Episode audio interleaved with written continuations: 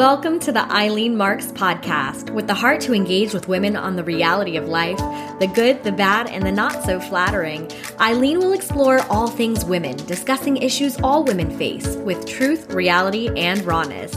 Today, Eileen continues part two of an important conversation from Facebook Live with her husband, Victor Marx, all about spiritual warfare. Let's dive in.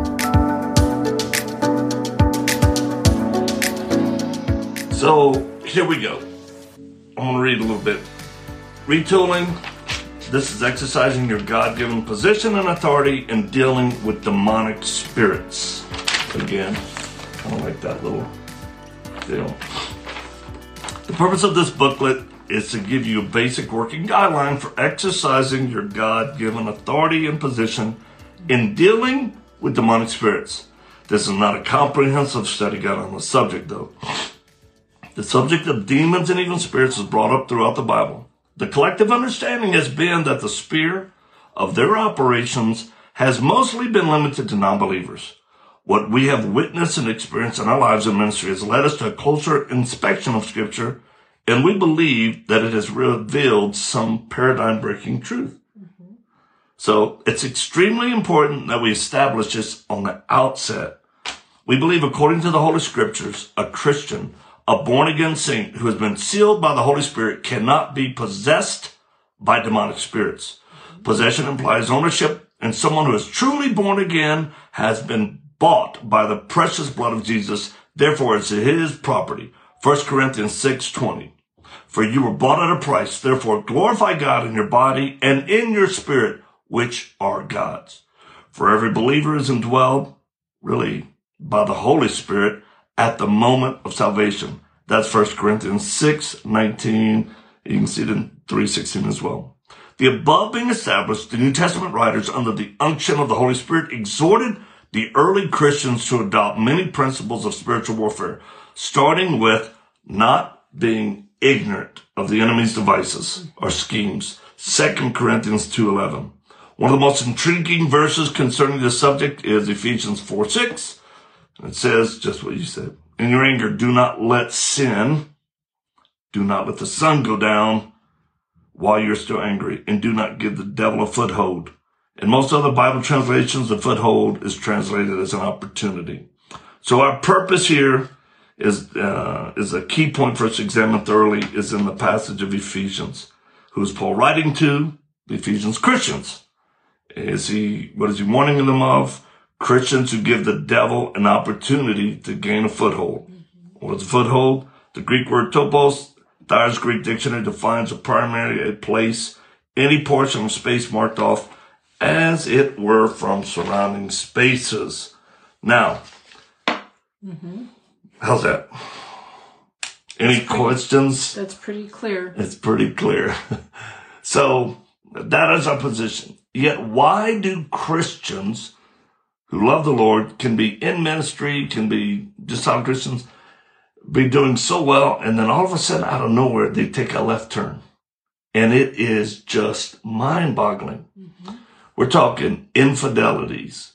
We're talking addictions. We're talking suicides. We're talking habitual sin. Habitual sin. say, I don't want to do this. I can't stop doing it. I mean, they're literally just stuck, right? Um, and we have found that when we pray for people using uh, this approach, and we have a prayer we're going to show you here in just a 2nd mm-hmm. and we'll give you guys an opportunity to, uh, we'll send you the booklet, uh, to help you. But, you know, you always have carnality. You always have the chance of false conversions. Mm-hmm. Uh, but I'm talking about people uh, who really love the Lord, but then just struggle quietly, secretly, uh, or, and, and maybe even just have a, a huge fall. So we believe this, this type of spiritual warfare was formed and used by Satan himself. And Satan is known as the father of lies. It is all about lies. That's what compels Christians. That's what brings people into bondage, whether Christians or not, because we've prayed for both. Because lies become people's reality. Oh yeah, you believe them long enough. And That so, becomes your truth. so someone can actually hear the truth. They're free. God's given them everything they need, but because their their mind is in this thought pattern that's contrary to God's word, once they identify that it's a lie that they've been living, living, then there's freedom. Right. And it's so simple. No. It is simple. Now, the the people that we've seen most that do not have strongholds are the ones that are daily, consistently in the Word of God. Um, it doesn't mean you can't, but the Word of God tends to renew your mind, right? Uh, you, you're transformed, and And, and people get familiar when we're reading God's word, we're familiar with God's voice, God's word.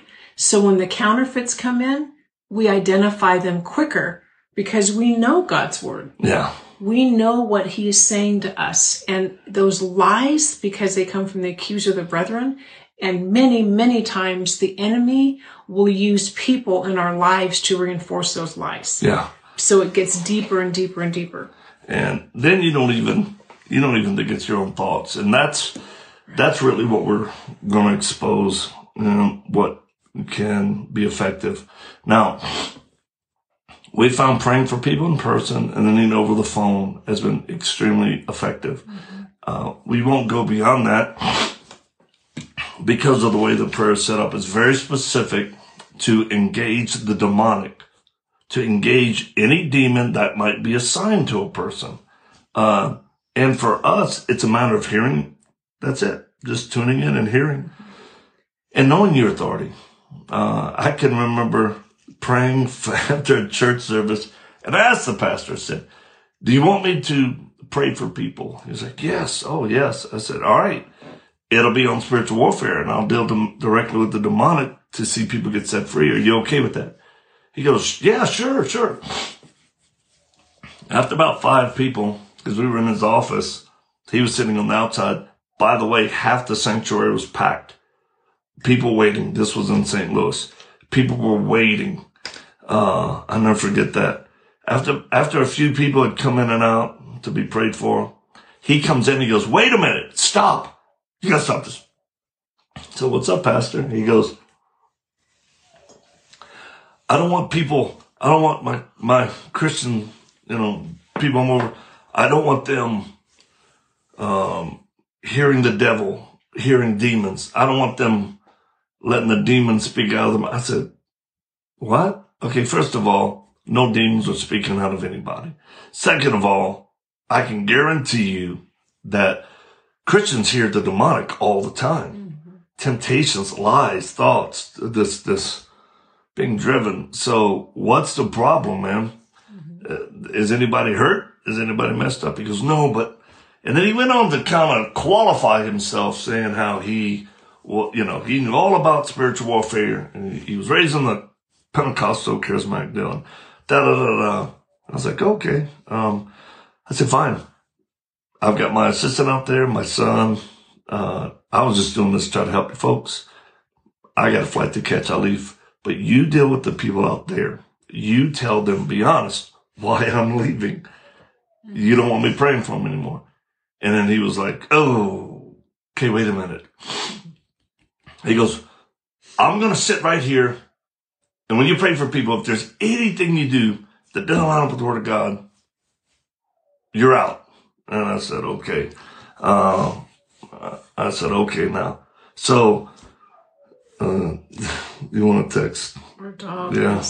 Well, okay, so he- he- here's here's the funny here's the funny thing that happened uh, is people kept coming in. I think we were like four hours of doing this, and by the end, uh, baby, you can go.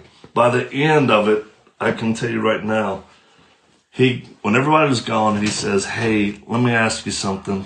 He goes, "Can you pray for me?" And I said, Of course. He goes, Can you just check and make sure I don't have anything assigned to me? I said, Pastor, of course. So I prayed for him, and you know what? He definitely had something, and he had some demonic activity in his life, and boy, uh, he got free for him, it was emotional because lies were revealed that he had believed so for so long. And this great thing that happened, this great thing that happened, uh, we did follow up because there were so many people that were prayed for. And, uh, he wouldn't return our calls, wouldn't return texts. And finally I had someone else have to call him. And then, uh, you know, da da da. And then I think I called him, called him at lunch. And I just said, Hey man, how things going? Oh, great. Really good. Really good. I said, we're trying to do follow up and, uh, doesn't seem like it's, you know, we haven't heard from you. And this was the first thing he said. Well, you know, Victor, you know, almost all those people you prayed for weren't from my church. They were, they were visiting because you were speaking. And I just went, really? Is that where we've landed? And what happened? Even this guy getting free, understanding the schemes of the devil and all of that, he let the peer pressure of his friends or colleagues when he maybe tried to share knowing that they wouldn't understand. He let that crush him. And I, I, I never followed up on him afterwards. I never made an attempt. I just said, well, you do your deal, man. But I know this when God frees a person from the demonic, that's something pretty special. And you better not belittle that. And well, and how sad because the Lord brought an opportunity for not only him to be free, but his people that God has called him to shepherd. And who knows? I mean, maybe, maybe a lot of his people that you prayed for are walking in freedom. Yeah. And, you know, I know this that if you belong to a church or fellowship where you don't have someone there that can naturally just pray with authority to, to destroy demonic oppression and strongholds, you ought to ask yourself why. Mm-hmm. I mean, it, it, it's, we've traveled the world and Christians in America often say, well, yeah, the, the demonics overseas. What do you, what do you think we have? They don't come here?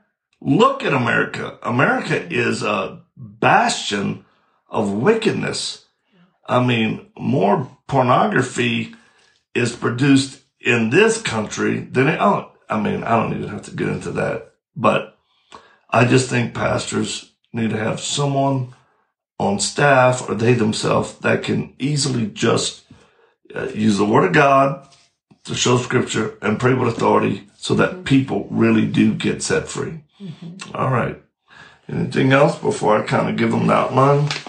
Well, I think, I mean, we can go back to Job and it talks about actually the first assault from Satan in the throne room of God. Satan is actually allowed to walk around there, which is interesting to me, but he's in a conversation with God and he starts accusing.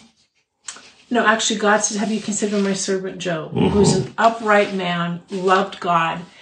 And uh, Satan was accusing Job of the only reason he is blessing God is because God has blessed him with wealth and and so much in that days that was very tangible. But here's here's my point, and this is something that actually taught me more about my authority and God's protection is when Satan is talking with God and God said, Have you considered my servant Job? He says to God, You have a hedge of protection around Job. Mm-hmm. And that's why he couldn't touch him. So I think as believers down here, we, when we access God, we have that same protection. Job was a righteous man. That was the first qualification. He loved God. When we love God, we're walking in righteousness with him I believe God gives us a hedge of protection that the enemy can't get through. Yeah, I, I agree. So when we talk about spiritual warfare, it's understanding that first, and then next is the authority that God's given us. So we'll give you this outline, and then, you know, you can contact us through the email, victormarx.com forward slash contact, uh, or you can send us an, an email and we'll, we'll send you uh, this week sometime because I'm sure we get a lot of requests. The retooling little workbook you can use and you can email us at hello, just hello at victormarx.com. So here's basically it. again, you can change, add, delete, use your own, whatever. It doesn't, you know, n- not every situation requires this structure. I've prayed for people where, uh, I mean, I've prayed for people where you just have to pray in the name of Jesus and then you see them, see them get free and from strong demonic activity, uh, from believers to non-believers, uh, Christians who are in ministry. I mean, and who love the Lord. But I'll tell you, this is probably, in our opinion, this is probably the boldest statement we make. I think that in the U.S., Christians having assignments against them or strongholds is the number one reason we're not seeing revival. Period. Period. And you can focus on, I mean, my gosh, the number of pastors that are addicted to porn right now, the number of uh, marriages ending in divorce, uh, the list, the addictions, just, all this is extreme. And I'm not blaming the person. I'm not putting people down. I'm saying, look, uh, there are scriptures that promise us a, a better direction of life. And I'm talking direction, not perfection. Okay. So, uh, there are going to be some that watch this and you actually have demonic activity in your life. You've yielded yourself so far and so much that this will either you'll mock this approach because the demonic that has influenced your mind will actually be just giving you thoughts to mock this.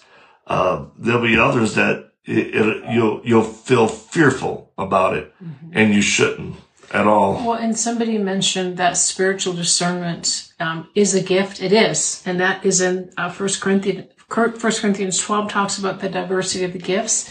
It is also faith. So God gives it to whom he feels fit and wants to do it. So if we don't have it, I think we can ask for it because he doesn't want to withhold any good things from us. So that's why I do think some people have an easier time in the spiritual realm because it's a gift that God's given them. Yeah, I, I agree. All right, so I'll just kind of read off this kind of little approach that we use, and um, we're going to teach more about this, but we just wanted to get this out here because I believe this can help people in the area of mind manipulation, intrusive thoughts, uh, and what, what goes on with that. So when I pray for someone, I kind of open the session and I say, Lord, uh, we ask for a seamless canopy of your blood to surround this room. Please destroy any works of darkness on the outside and those that may be trapped here. Cut their communication off, Lord. God, we ask for a circle of judgment to be placed in the realm we can't see but know it exists. Please, Lord, post two of your warring angels on either side uh, for control and order.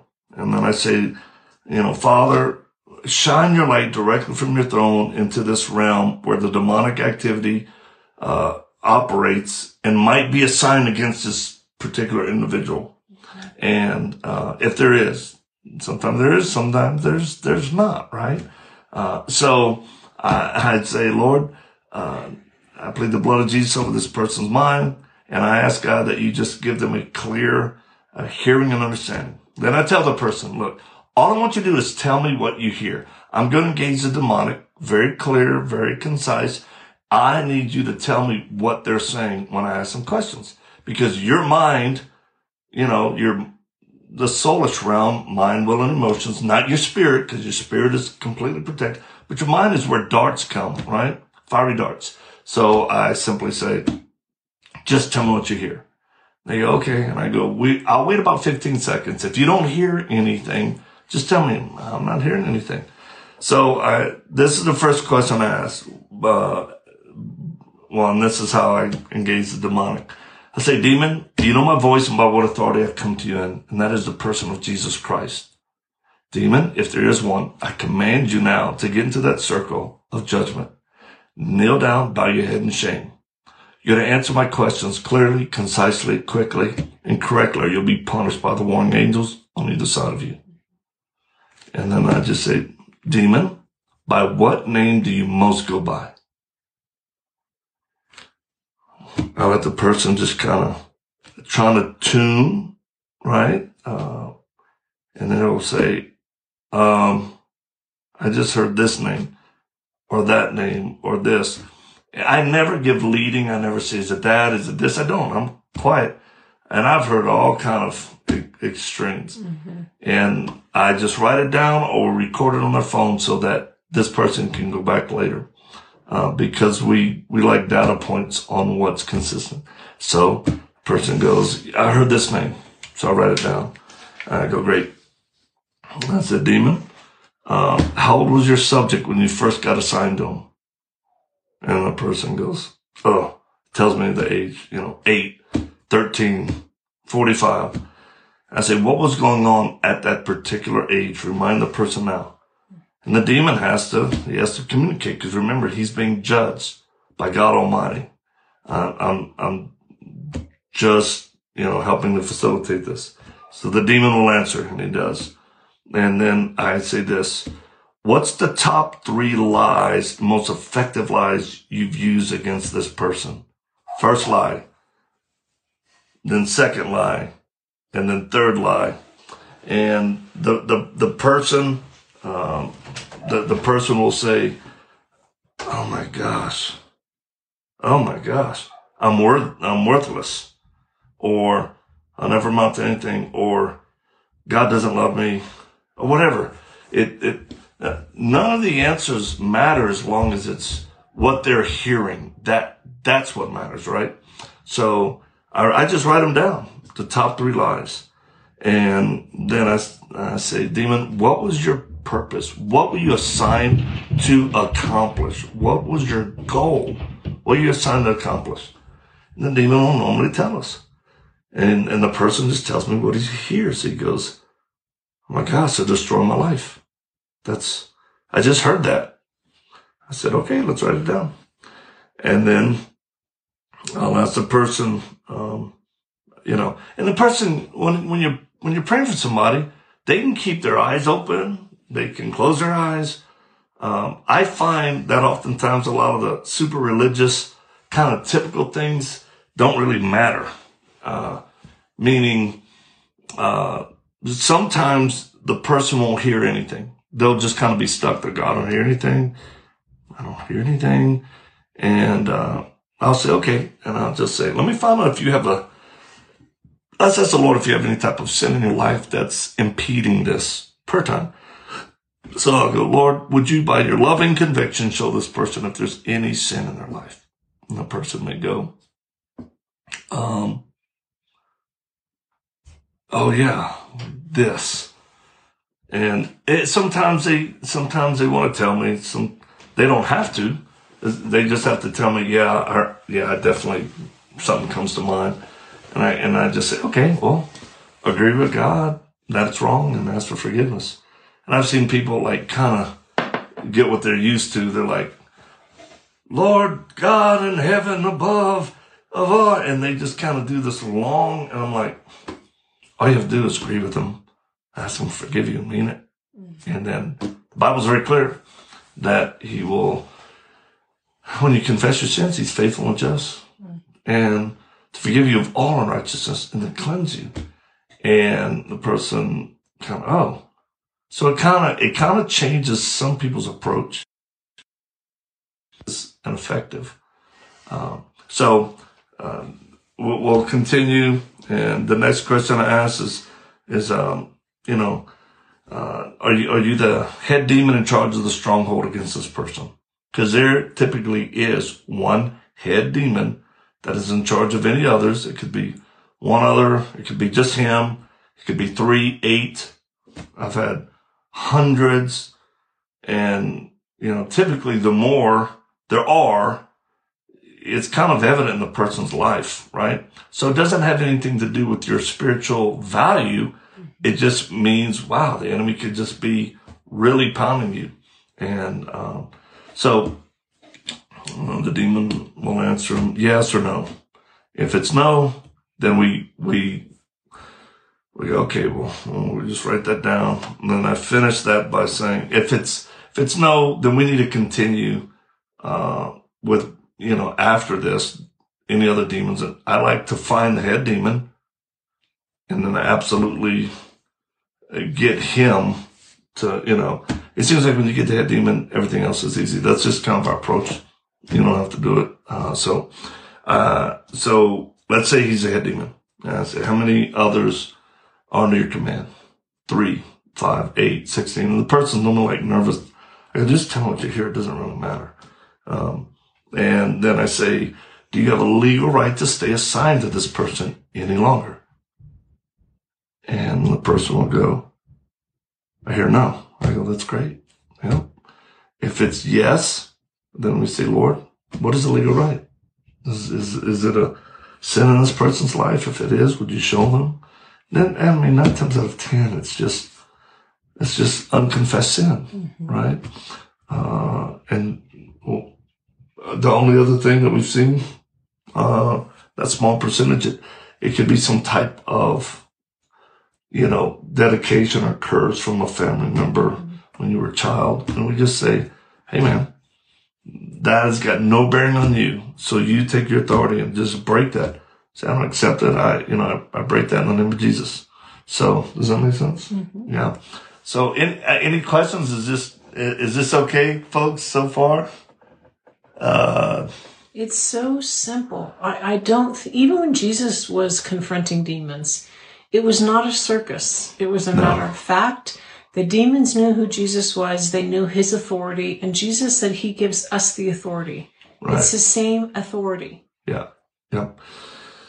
Uh, so, uh, the next thing after we find that out, I just simply go, okay, uh, what is the one truth that God's been trying to tell this person their whole life or whatever? What is the one truth that God's been trying to tell this person that you, demon, have worked so mm. hard to keep them from believing. Mm. And this is a this tends to be a it's so powerful. It's so powerful. And and it's just it's kind of like you know, I mean it's always simple. God loves me. Mm-hmm. And he goes, I just hear God loves me. or whatever it is, it's it's powerful enough to get past a person's mind into their their core. Mm-hmm. They know, they know that they know, and man, that that that's a huge breakthrough.